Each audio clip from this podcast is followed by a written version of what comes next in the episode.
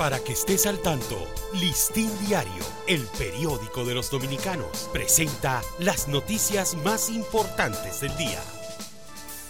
Buen día, hoy es martes 31 de octubre de 2023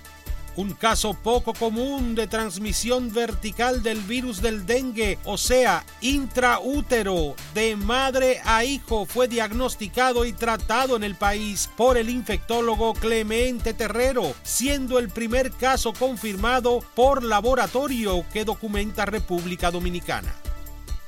La presencia del serotipo 3 del dengue pone a toda la población en riesgo de contraer la enfermedad, con mayor peligro para los niños y mayores de 65 años de edad, advirtió el neurocirujano dominicano José Joaquín Puello, quien considera necesario que el país empiece a dar un abordaje de tratamiento genético del mosquito para evitar la reproducción.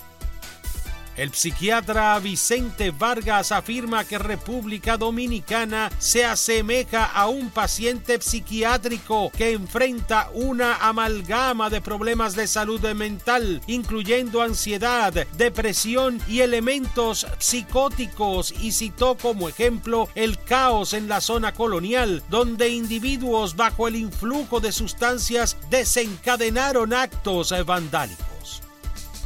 Un profundo silencio arropaba la mañana del lunes la ciudad colonial, justo en el Parque Duarte, entre las calles Hostos y Padre Villini, donde un hervidero desordenado de personas tomó la madrugada del pasado domingo la emblemática zona para celebrar Halloween, convirtiendo el escenario en una pesadilla para sus habitantes.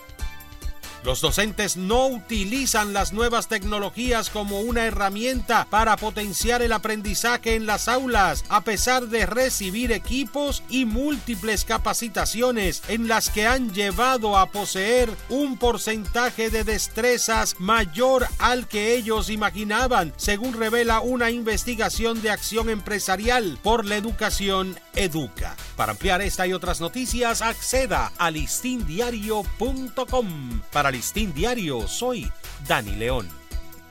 Para que estés al tanto, Listín Diario, el periódico de los dominicanos, presentó las noticias más importantes del día.